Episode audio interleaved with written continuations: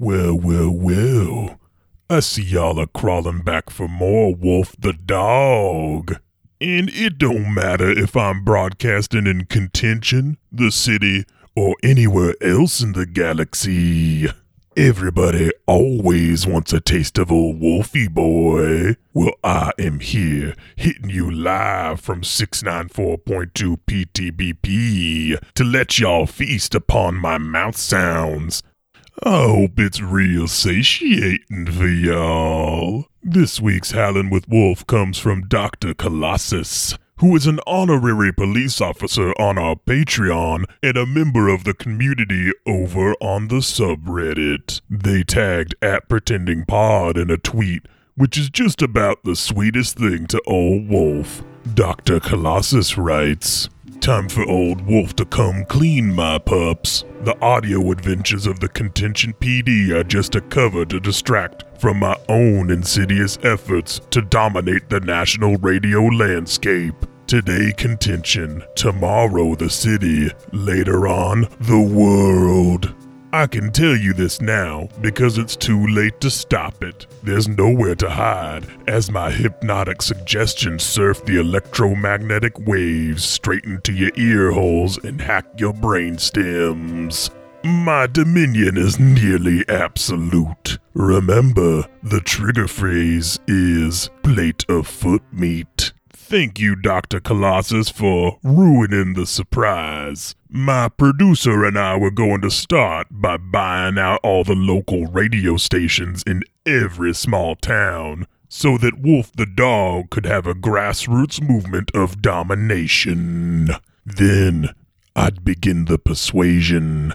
Real nice, real slow, you see. I got time. There's no one else for them to even listen to.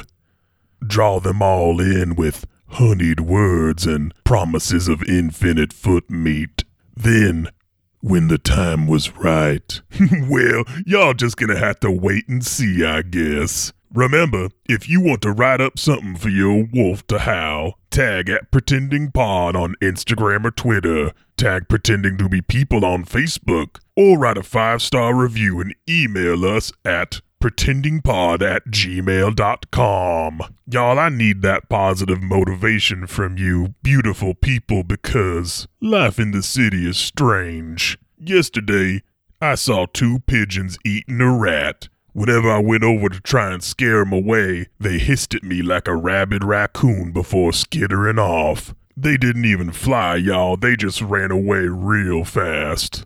Please remember, my dear listeners, we got ourselves a Patreon now. The link is in the show notes, and if you can't support us with your money, please write a review on iTunes. And if you already wrote a review, please steal your friends' phones and write a review on their iTunes. And if you don't have friends, go to the nearest Apple store and write a review on iTunes from every phone and tablet on display in the whole fucking place. And while you're there, grab that aux cord that's connected to the speaker system and warn everyone that shit is about to slap.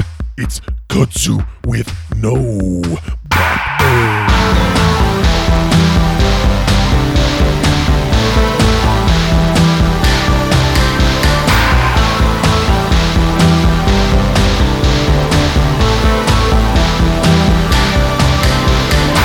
Spank me, flank me, call me stanky.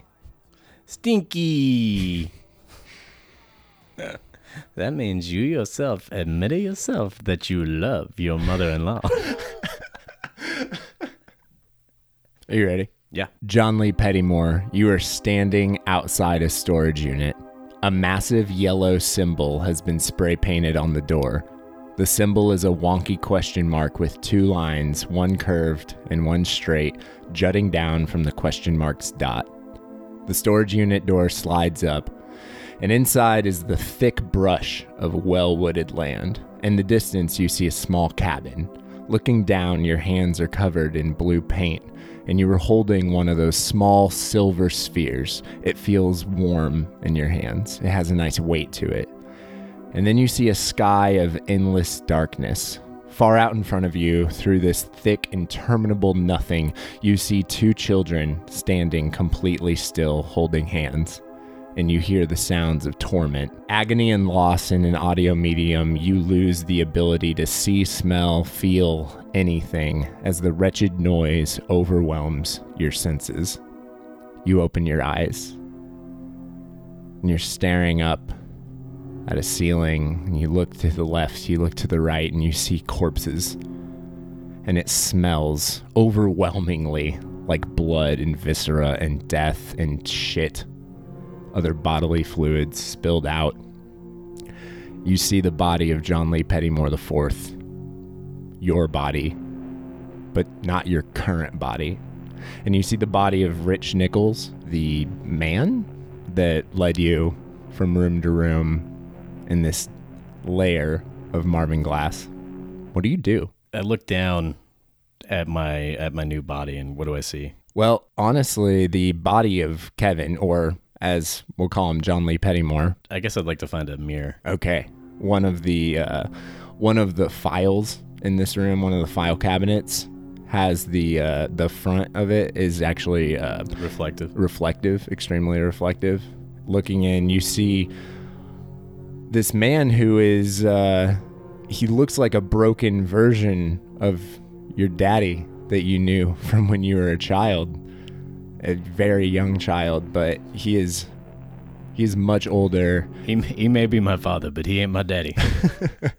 and you got you you see you have you to now have uh, surgical scars all down your neck and jawline on either side and and these like crazy eyes and you're just an older man you basically the same build you still have a, a mustache you know there's a lot of similarities I want to look at my old body and see where I came out of. Oh yeah. So uh, it's very clear that uh, you came out of the back of the neck.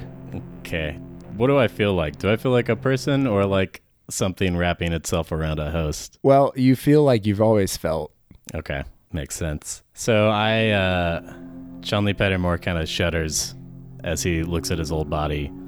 I want to, I want to basically pretend to be Kevin as long as I can. Okay.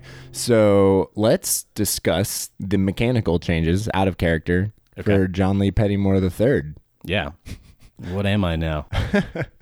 So, uh, as I've described on the last two episodes for the other boys, we have we have decided to adapt some of the rules from Pulp Cthulhu. We'll fold them into this campaign, and in doing so, we have given each of the PCs two talents from the Pulp Cthulhu rulebook. Thomas, you chose Quick Healer. In this game, we roll 1d4 to get new hit points for each day. And in your case, you'll get 1d4 plus 3 Oh, tight. every day. Cool. And then you also chose clairvoyance. Basically, how we're going to do that is I'm going to trust you to not use this every second that we're playing the game. That's a mistake. yeah, I think that's fair. But here's what I'm going to allow you to do you can spend 10 luck at any point in time to like dive into your internal self and have a vision Cool. also with your uh with your character for the stuff you hit a breaking point yesterday as well i believe Um, that right? probably. No, I've got 22. as your breaking point No, 20 is my breaking point, and it's it's very hard to see. right so that means you're actually extremely close to your 28. There's no way that's a 28. It's a 22. okay yeah then you are extremely close to your third breaking point What happens on your third breaking point? well we will hit that when we get there however Okay. on your uh, on your first breaking point when we did that we had the idea that you were going to have to put your life in danger to save others basically. You were going to throw yourself in in harm's way to to save others. And if you didn't then there would be a willpower disadvantage for you the next day. Mm-hmm. That is going to be subsumed by this next breaking point situation which is when you roll sanity if you fail and the roll would also fail on a power check what's your power? 60. so if you roll on a sanity check and you roll over 60, yeah. then you are going to split into a mind and a body at odds with each other. Okay. and that is a, uh, a a load of role playing that I am heaping onto your very uh, capable talents. All right. I believe in you. Let's remember that mechanic.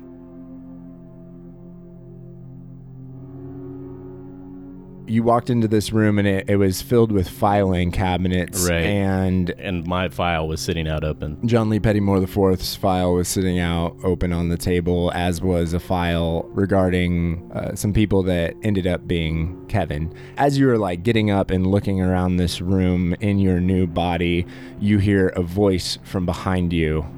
Hey, Kevin, come on. Marvin wants to talk to us. Uh, so without saying anything, I just hold up one finger, like, wait a second. And I want to real quick see if um, I can find a file for Clark and Keith. Okay. Go ahead and roll search for me. 35. Uh, let's see what my search is. 50. All right, then you are good. And actually, um, in your new body, we're going to up your hit points and willpower all the way to full. Full for John Lee Pettymore? Full for John Lee Pettymore. Okay. We're going to keep all your Makes, yeah. all your Takes after his dad. Yeah, exactly. Ooh, that puts me up to 20 hit points and 12 willpower. Okay, so yeah, I passed the uh, search roll. So you open this most reflective file cabinet, and it just so happens to have three file names that catch your eye. One says Clark Bishop, and it is completely empty. Another says Keith Vigna, and it too is completely empty. Both of these file folders are uh, they're like extremely crisp uh, and new, unlike the third folder you find titled Contention PD, which is so worn it has turned a noticeably different color. Uh, opening it, you see a lot of recent news stories, file clippings, uh, newspaper clippings that are cut out and put into this folder, and they all have to do with the police force and whether or not you guys weren't handling missing persons cases or you were firing weapons into the air in public or you were harassing citizens. There are plenty of news articles written about the contention PD that have come out in the past three or four days that have been grouped into this folder. Uh, John Lee Pettymore, the third and fourth, mutters fake news. Um, and and stashes the file back where he found it and follows Rosemary. So you guys go out the hallway into the elevator and I want to I want to try out Kevin like some spycraft as Kevin. So I'm just gonna be like, uh, how, how you doing, Rosemary? well, uh, everything's going exactly as planned. So pretty fucking good, Kevin. That's that's great. It's not out of character for me to ask you how you're doing, is it? I mean, we haven't chatted like this in years, but Well, it's a good day. Everything's going as planned. yeah, I wasn't gonna question it. What part of the plan are we at? What do you mean? Where are you on your part of the plan? I know where I am, but what have you what have you accomplished? Well, I think that's why we're. Uh, I think that's why we're going to see Marvin for. Is he's probably going to send us to go collect the money now. Great, perfect. Yeah. So you guys make it to the top of the uh, elevator ride, and the door opens, and there's a long hallway. And at the end of the hallway, there is a 10 by 10 slab of black marble and four guards, two on either side of the enormous and strange door that slowly slides open as you approach. And the guards are in full brown jumpsuits. And they each have a large scythe strapped to their backs, and the blade of each scythe is shaped like an enormous fishhook. A closer look reveals these men have unnatural, matching faces. Their eyes are far apart, almost on either side of their face. Their noses do not jut out, but are rather two slits above their two wide, thick lipped mouths, and they have a few flaps on either side of their necks. Fishmen. Uh, walking into this, I knew it. this whole time, I knew it. It was the fish. Right, when you walk into this room, uh, you see it's the size of a basketball court. To your left, one of the long walls is entirely made of glass, and there is murky greenish water on the other side, like an aquarium, but it's of staggering proportions. Marvin Glass is standing behind a table, arms folded behind his back, uh, staring off into the distance. And again, he is just massive and gaunt all at the same time. And he is still wearing that fitted black tuxedo that you have seen him before. And when you turn, you see his weird hole in his face where his mouth should be is still just covered in this circle of red lipstick. And that hole begins moving. Hello, Kevin. Hello, Rosemary. I nod. You have been doing excellent work for me recently, and we are moving into the final phase of contention's demolition. I need the two of you to go retrieve. And as he's saying this, you notice that uh, behind them, there are these windows, and you see lights, just like crazy lights, just like shining in and off. It looks like there's something happening in that room uh, behind him, but you can't quite tell what it is. But whatever it is, there's a lot of movement with lights, and it's uh, it's getting out of out of control back there. Kevin thinks I'll probably hear that in another episode. Looking around the room, you see uh, that on uh, Marvin's desk there is one of those small silver spheres sitting on like a little uh, tripod holder uh, that's holding it up. That's that's awesome because I knew he had one Yeah. from that the tape and now I don't have to go looking for it. it's right there. Yeah. You can see it.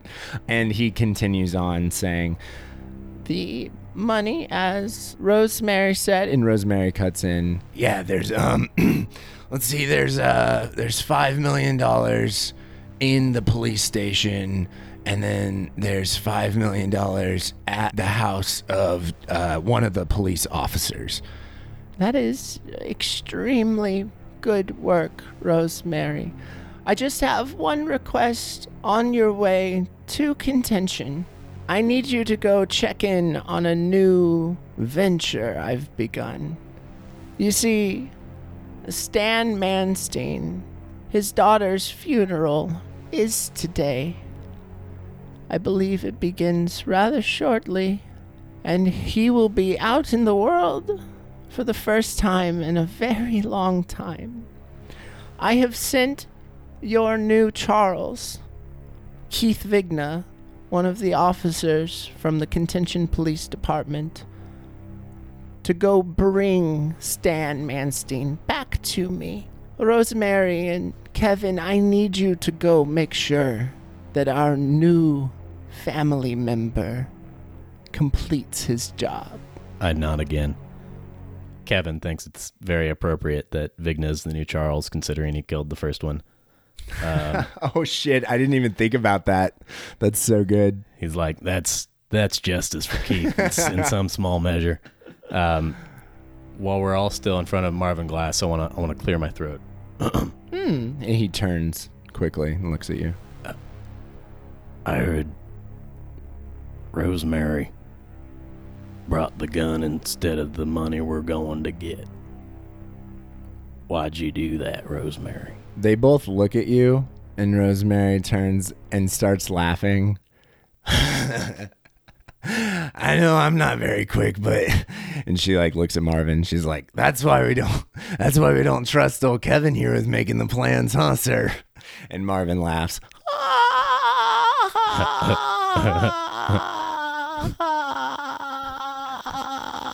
I guess I guess so. My attempt to shame Rosemary in front of Marvin has failed miserably. I was really trying to sow some division, but uh, nope. I think you did great. So you, uh, he kind of, with a flick of his hand, you know, waves you off, and the door moves back out of the way, and you guys take the elevator back up to the top after loading up with uh, some heavy artillery. I would assume. R- Rosemary, you know them because of what they done to my brain. I don't remember the plans too well. Why did you get the gun instead of the money? Well, okay. Well, I, I already got in a shootout with those police officers, and they did not stop. Like, I thought for sure that they were going to keep going until they just blew my brains onto the concrete. And uh, I don't trust them to, to, to have not stopped the second time. And so I, I obviously not wanting to get shot. I hate getting shot. You know, I hate getting shot. So I, uh, you know, just figured that was the easiest way. Kevin grunts, but uh, John Lee Pettymore, or the thing that was John Lee Pettymore, uh, is pretty pleased that she was like actually intimate Like we were something of a force to be reckoned with, at least. Right. Yeah. Some sort of pride. we yeah we made some small impact in her plans. so as you guys, uh, the elevator opens, and then all of a sudden you are just standing in an alleyway in the city, and the sun is shining in, kind of bright from the from a low angle and there's fog in this alleyway and you look over and you see a group of raucous like rowdy people like people that you wouldn't expect at 10 a.m but maybe in the city that's more normal. There's at least 12 of them and they all walk up to this uh, this alleyway that you're in and there's a large grate on the ground and they all stand on it and they all hold up their dirty dog key fobs at the same time and the grate seems to disappear and they all just fall straight down into it. Interesting. These dirty dog passes, they're like the keychains that John Peters had. Yeah, Okay. And that's sitting in lockup, evidence lockup, most likely. most likely. Cool. Turning away from that, Rosemary clicks the beeper on her white Toyota and the two of you hop in and begin making your way to the city cemetery.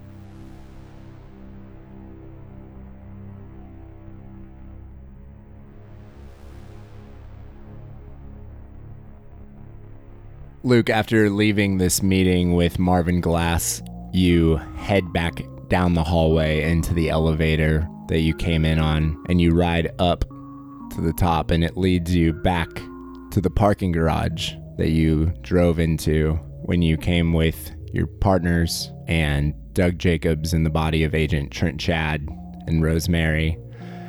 And when you arrive up there, there are still uh, the same guards up there wearing suits and earpieces, and your police cruiser from Contention is also sitting exactly where it was before. Do I see any of my friends? No, you do not. I go over to the car and I get in. Uh, when you get into the car, you see that you had actually left your cell phone in here this whole time. I believe you're wearing uh, boat shoes and Boat shoes, the uh, oversized shorts that are teal, I think. some sort of blue And- cerulean of some and sort. then uh, orange, uh, way too tight orange polo. So you look great, and Yeah, I do. you get back into your cruiser. And when you look at your cell phone, you see that you have a bunch of missed calls and a voicemail from Drew Andrews. Okay, I I listen to the voicemail.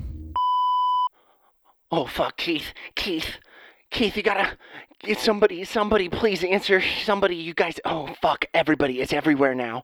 Uh, You have to tell everyone, everyone, please, please. You have to get as far away. You have to get as far away as possible from here. It's growing. It's grow. I want to call Drew. When you call Drew, it goes straight to voicemail. Fuck.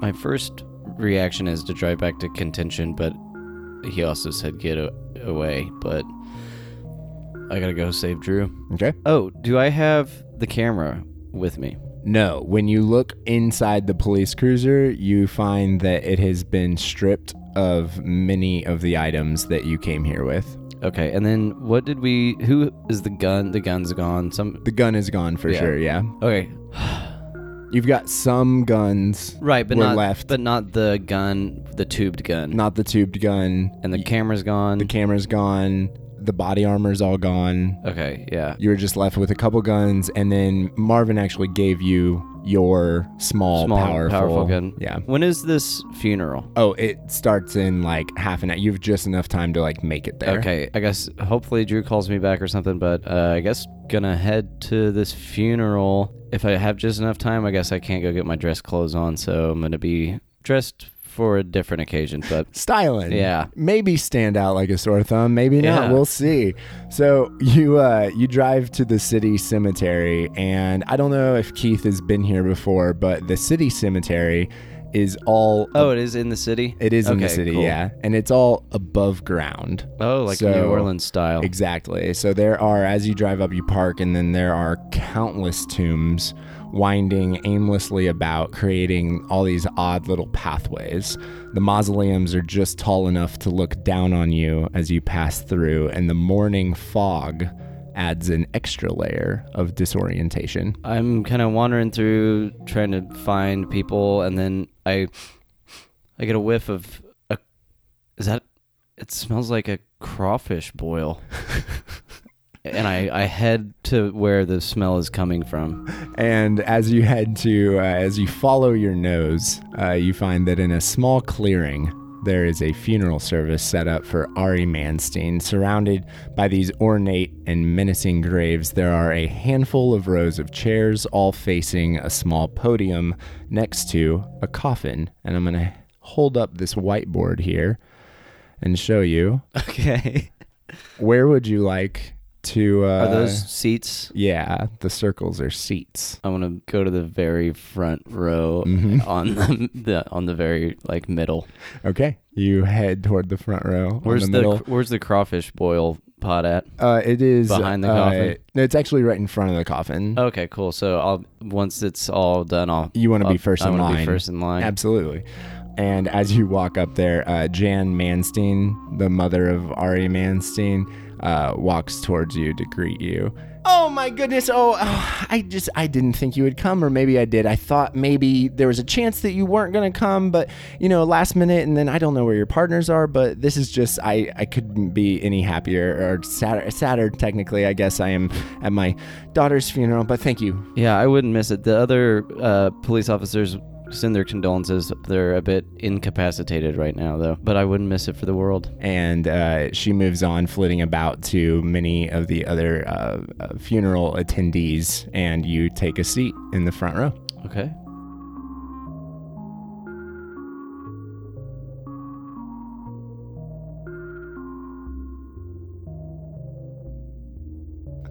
All right, yeah, I'm good. Yeah, you are. One of the best, they all say. That's what literally everyone has agreed on. Yep. We all came together, put our thumb on the thing, showed that we pledged our allegiance to you. I appreciate it. Thank you. Thank you, everyone. Clark, you just came to on this table in the middle of this odd dungeon style room, and you are looking at Chief Maggie Cook, or Maggie Cook now, and she backs away from you pretty quickly as soon as the weird squamous like worm like creature with the mouths is back in the ground. She steps back and she looks at you and she's oh okay i didn't expect that. Um all right so clark you um are you how you when you came back I know we went over this but uh, how how was it that you are still alive I mean, your your guess is as good as mine. Uh, in fact, I, I would hope it'd be better. Okay, well, I'll I'll keep thinking on it and I'll let you know what I come to. But for now, you need to get going. So, basically, as soon as you're finished up, you can do pretty much whatever. You can head back to contention. You can hang out in the city. We'll put you up here if you'd rather stick around and be close. But this job isn't a daily situation, or it won't be at first. We'll get you trained up and. uh working more and more often, but for now, you can pretty much go back to contention, get your affairs in order, and uh, pack up everything because your life there it doesn't doesn't have to stay there. You can you can move here, you can you can move wherever you need to be, and uh, and we'll we'll stay in contact with you either way. You said it's not a, a daily thing. I mean, the thing I saw, it it, it shook me to my core, Maggie. I'll, I'll, I'll make it a daily thing. I, let's let's stop it. Let's make it not be. All right, all right, Clark. I like your passion. I like your fire. This is exactly what we need in this organization right now is fire. All right. So take this, and she pulls a burner phone out of her pocket and she hands it to you. Take this, and I'll be in contact with you. I'll I'll, I'll hit you up tomorrow. I'll make sure that we get going. All right. Hey, hey Maggie. Do you know anything about my partners? No, no, I don't. They they dropped off the radar about when you did, so I, I have no idea what they're up to. If they're uh, if they're still with us, and I had the opportunity, would you be willing to take them into the circle with us? Do you think they're ready? I mean, they've seen the same things I have. Yeah, but are they ready? I don't know, Maggie. Well, you be the judge of that. Let me know. All right, Clark. You being a part of this, that means I trust you. Um, we're gonna rely on each other a whole lot moving forward. So if you say they're ready, then I believe you. All right. I, I, I thank you, Maggie, and I, I hope you know that I've always always trusted you. I wouldn't have I wouldn't have stuck around in that that that dead end job. espe- Well, Clark, you're not at a. Well, I guess you are still in a bit of a dead end job if Poor, poor choice of words, Maggie. if you I'm mean sorry. that at the end we're all going to be dead. So, in order for that not to happen, let's get you moving. All right. And so she leads you back up top, back into the parking lot of the mill, and sets you up with a car. It's a little silver Honda Accord, and she hands you the keys. What gear did you decide to bring from the from the room that we were just in? that room that spawned anything and everything that I would ever need. Uh-huh, of course. Yeah, yeah. What'd you pick up? All uh news uh a gun. mm-hmm. Mm-hmm. Uh, uh, uh, you guys have all those old contention police department uniforms in there. I went ahead and got my old uni- uh, uh, an old uniform of mine. Amazing. Yeah, you look great in it. Still. And uh, oh, you got any of those? Uh, Leon gave me this gun that shot these tranquilizer darts that uh, made people do things. You got any of those left? You know what? Uh, we are actually out of that serum right now. We just used the Dag last of nabbit. it to make sure we could get the uh, Federal Bureau of Investigation on our side. We thought that might be quite important. Do you have any left over from when you were doing that, or I believe uh, the Glass family now possesses that item. the Glass family? Oh boy. Okay. Well, then this thing is a bit more convoluted than I. Hey, Maggie, can I know why I'm killing Stan? Yeah, he needs to die. Okay, Is that good enough for you right now? I guess it's gonna have to be. And she turns around and walks back to the mill. Cool, cool, cool. So uh, you hop in the car and you're heading off to the city cemetery. And the car is actually low on gas. So you have to stop and fill it up on the way over there. And while you're filling it up, I need you to roll an alertness check for me. Ooh boy. Uh, I pass a 32 on a 70. So you feel this movement behind you as you're filling up this car, your car now. And you turn around just in time to see that something has been dropped into the passenger seat of your car from a woman who is now 10, 15 yards away and is running away from you. Can I get any sense of who she is? Any chance I've seen her before? Just from the back, it is an average build woman with dark hair. I'm peeking in through my the window I'm closest to to see what's been dropped. It looks like a cell phone. Huh. I go around and pick it up. You walk around the car, open the door, pick up the cell phone, and the cell phone immediately buzzes with a text message. And it says, Do you want to know why your parents were killed? Joe just made the funniest face. it was like a ooh mixed with like a what? Ooh, ooh, ooh, what? Uh, boy, I don't know. I, f- uh, first of all, before I reply to anything, I want to do a just a quick little look through the menus on this phone. Do I see anything else? Old text messages, a sign of a phone number anywhere, contacts. Looks like this phone is completely blank except for this one text that is now in your inbox. I, I just reply, who is this? Okay. And then you hop back in the car and head uh, back on your way to the city cemetery. And when you arrive, uh, I don't know if Clark has been to the city cemetery before, but it is all above ground. Mausoleums and such. Exactly. Cool. So you pull up to a parking lot and then you walk into the city cemetery underneath this big gate. It's that like old like iron rot that kind of spells city cemetery in the gate. And you walk through and you're now in these windy, endless seeming walkways that you're surrounded by these tall tombs, mausoleums on either side that are looking down on you. And it's morning and there's fog all through. Cool. Yeah, and uh, eventually you um, you smell this um, fishy scent, this seafood scent of some sort. It smells almost like a like a New Orleans party in this cemetery, and you follow your nose to a small clearing. Follow your nose. to a small, My feet lift up off the Uh-huh, ground. that's exactly right. and I float. and uh, as you approach, you can see that there in the distance, uh, there's a small clearing, and inside the clearing, there's a funeral service set up for Ari Manstein. A handful of rows of chairs, and they're all facing a podium next to a coffin. And you can probably see from where you're at, you're far enough away to where no one's really paying attention to you so far. But looking in, you see Jan Manstein, the mother of Ari, and you see Keith Vigna, and he is wearing Sperry's boat shoes, I believe, uh, blue coral uh, shorts that are very small or big. I can't, quite remember.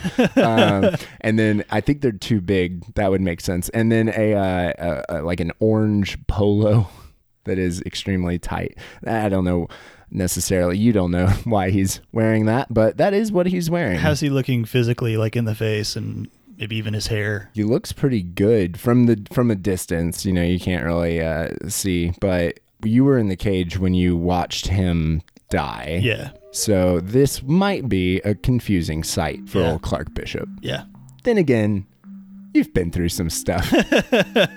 you yourself, perhaps, might have an inkling that it's easier than you thought to come back from the other side. Who knows? Yeah. Oh, this makes sense. So basically, this is the setup. I'm holding up a whiteboard with the setup, and wow. uh, Keith is on the front row in front of the coffin. Uh, in front of the coffin, there is a crawd- crawfish crawdad boil going on, which is causing the scent uh, to be overwhelming in this area. Is that uh, as weird to Clark as it is to Joe? It's as weird to you as it is to me. Okay, Yep. good. I didn't know if that was a tradition that you knew about that I don't. it's the classic city ritual. Gotcha, yeah. Um, that everyone knows about. It was in your uh, it was in your package that you were supposed to read before you came in today. yeah. Uh, Zach, it was 100 pages. I wasn't going to do that. I just want you to be prepared. So basically, I, I I need you to pick a spot to set up uh, where you're going to be. You can you know So, is there a crowd? There is a crowd. there is a crowd. Do I see Stan? you don't?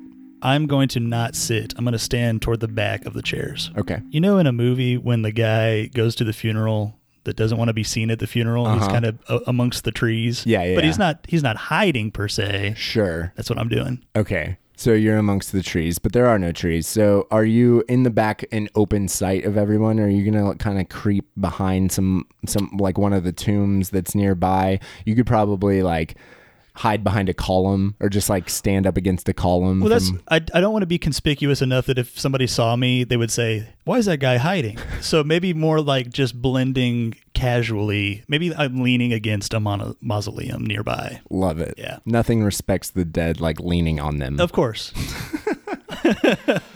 okay. Is my other partner there? Do I see John Lee Pettymore with Keith? You do not see John Lee Pettymore there. Oh. Okay.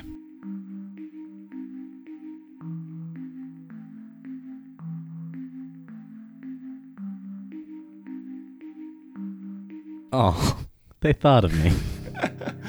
So John Lee Pettymore, the third, uh, And fourth. and fourth, and Kevin, and Kevin. you are you are on the way to the city cemetery in the car with Rosemary. And as you're driving there, she says, "I uh I didn't I didn't know that Charles was dead until Marvin said that we'd replaced him and then I just looked it up on my phone and I saw that he he died in contention, and I know that the officers, the the police there, they they told me that they killed him, but I didn't know. I didn't know that they were serious. I, I thought they might have been lying to try to get me to talk or something. I didn't.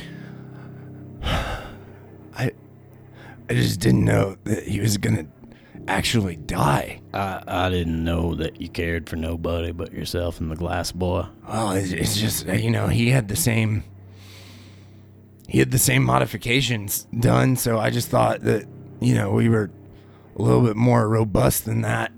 Does that worry you? I'm not that philosophical, Rosemary, but okay. I don't. I, I was trying to just suss out, but like, how articulate was Kevin? So you guys actually never heard him talk. I would imagine that a guy like that is quite broken, but still easily like you can communicate easily. I, I would imagine you're not going to keep him around if he's just a dog on a leash, basically. So he, I think he's far Cool, more, okay. uh, far more eloquent than even say Rosemary. You know, because she's she's when you're when you're right next to her, you see that she's got some scars on on her as well, and, Okay. and she's able to keep up. God, cool. so she's had the same shit done. Ba- yeah, Yeah, gotcha. basically. Okay, all right. Hold on. John John Lee Pettymore talks like this, and then you fuck up his body and his mind, and you put a bunch of years on it.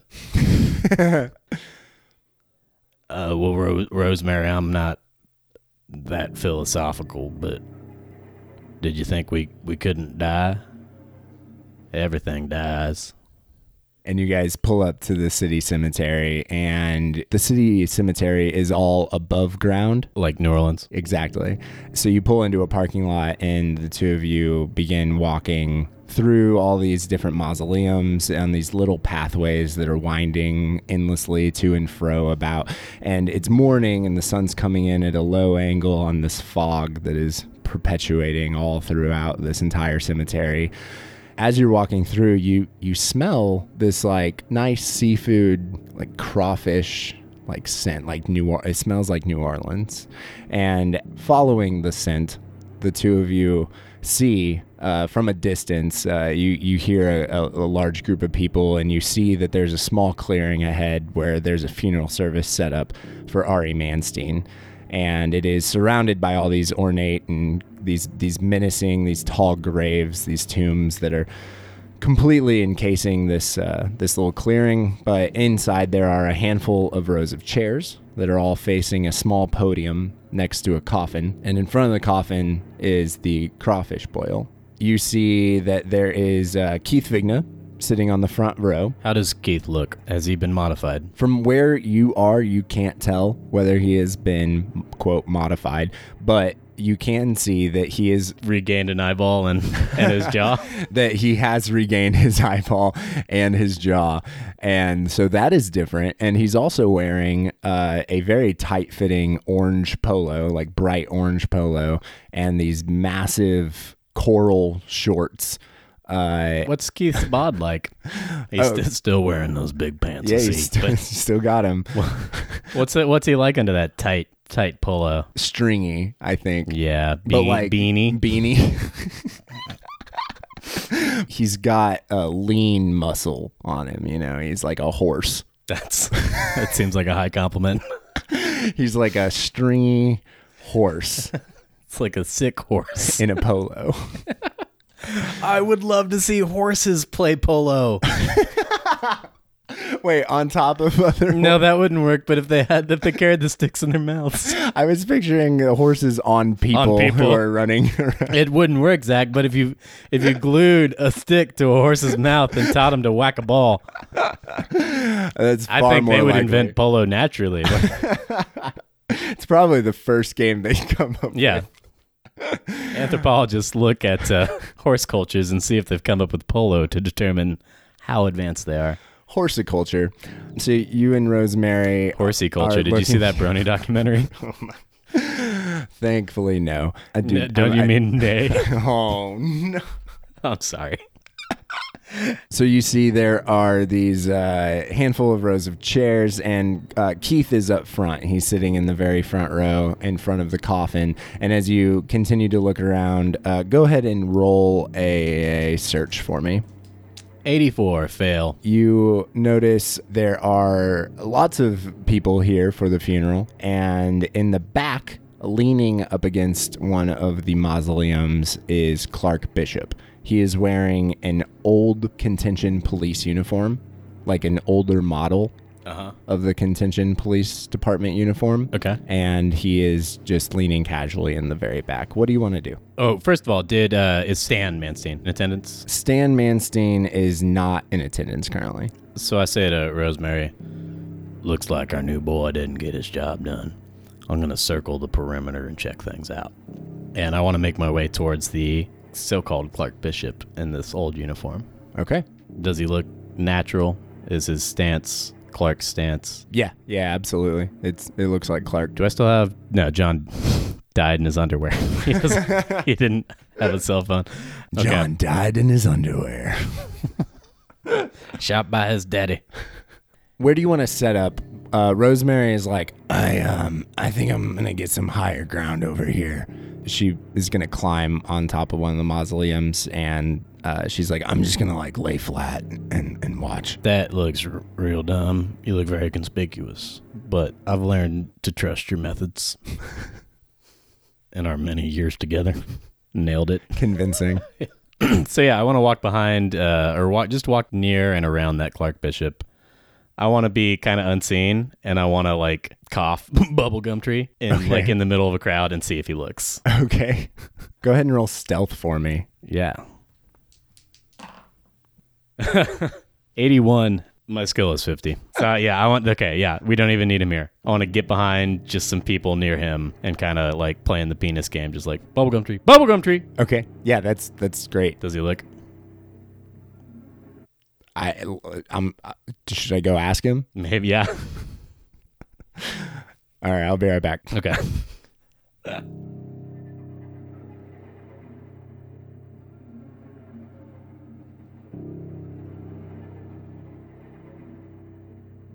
All right, Joe. Hey there. Clark Bishop is leaning up against this mausoleum, and from behind him, he hears. bubblegum tree.